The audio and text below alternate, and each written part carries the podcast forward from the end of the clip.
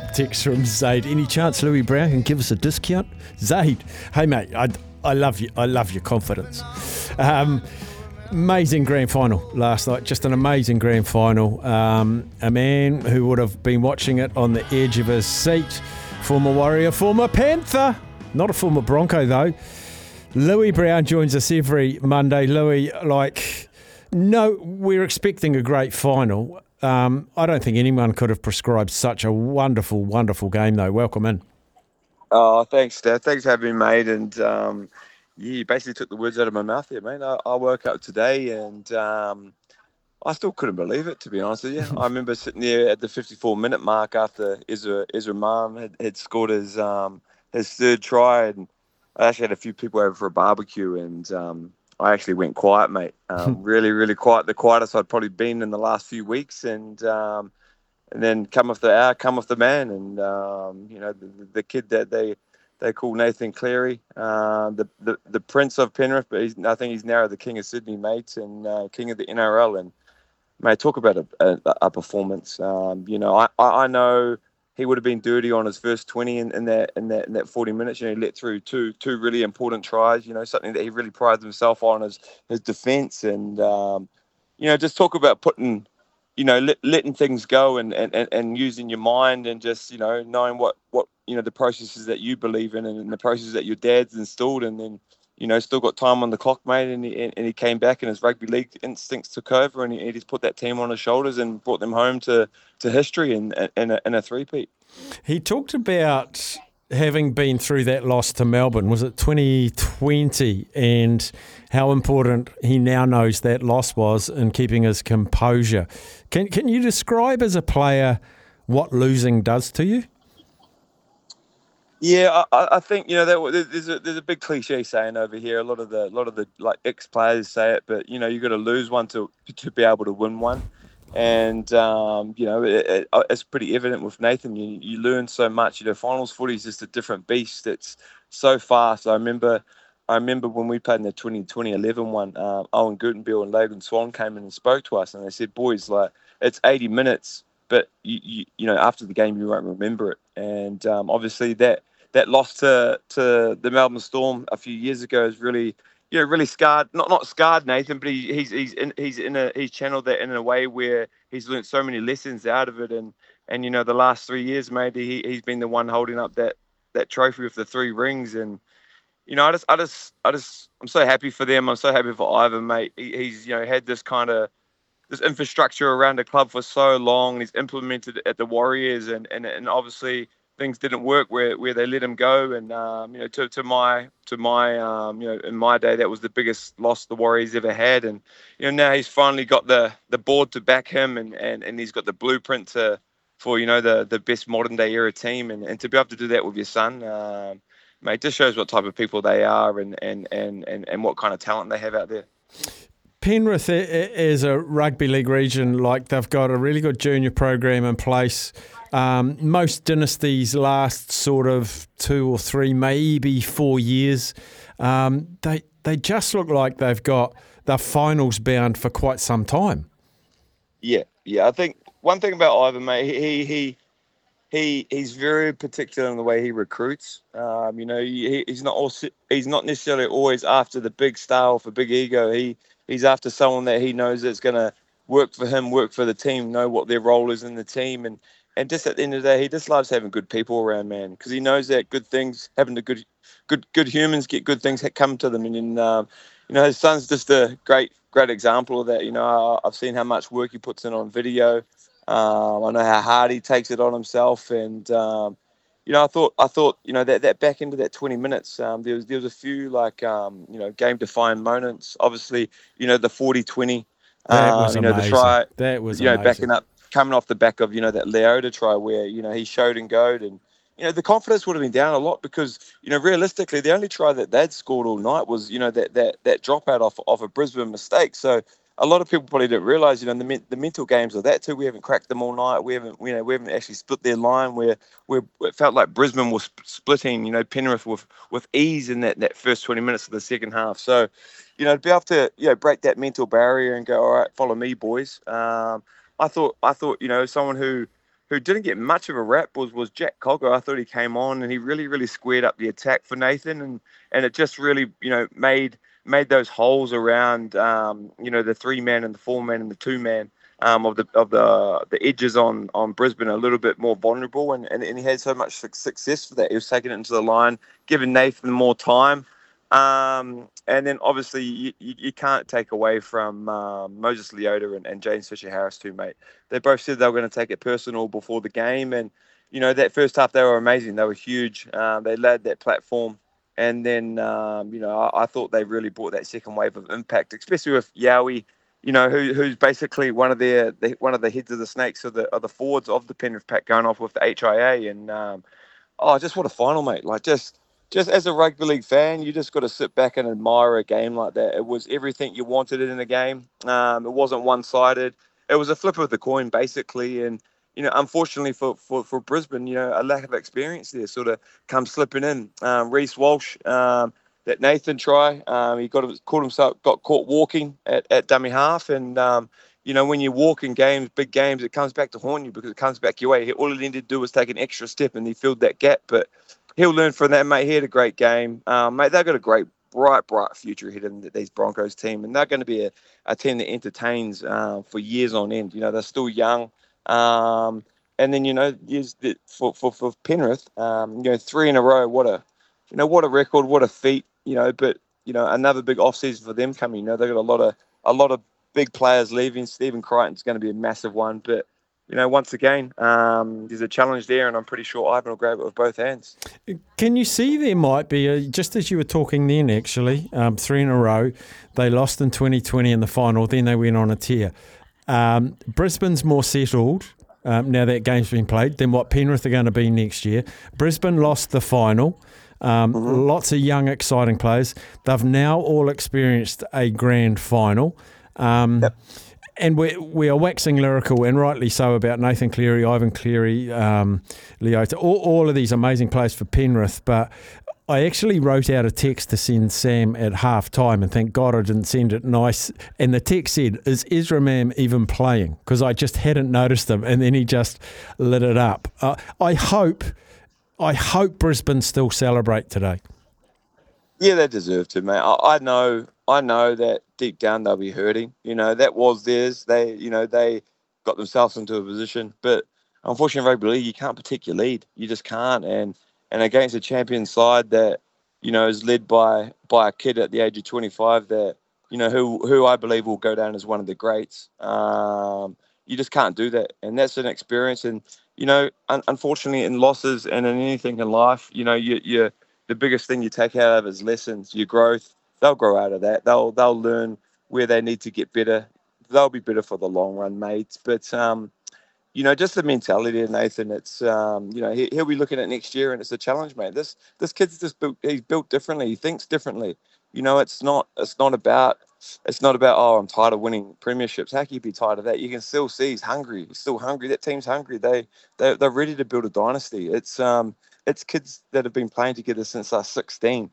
You know, if I if I got to go through a onto a professional level, um, onto a professional platform and play with my my mates that I was playing with from 16 and having this success, mate. Well, why would you want to stop? What about some of the? It's not criticism. I think that's a bit harsh, but an observation that people are saying Ivan Cleary will never be a great player till he dominates in state of origin. Uh, Nathan Cleary, sorry. Um, uh, and Sammy Hewitt, um, who calls our Warriors games here, rightly pointed out that um, Joey Johns and Jonathan Thurston didn't win as many premierships as what Nathan Cleary does. Um, how do you stack up the comment where people say?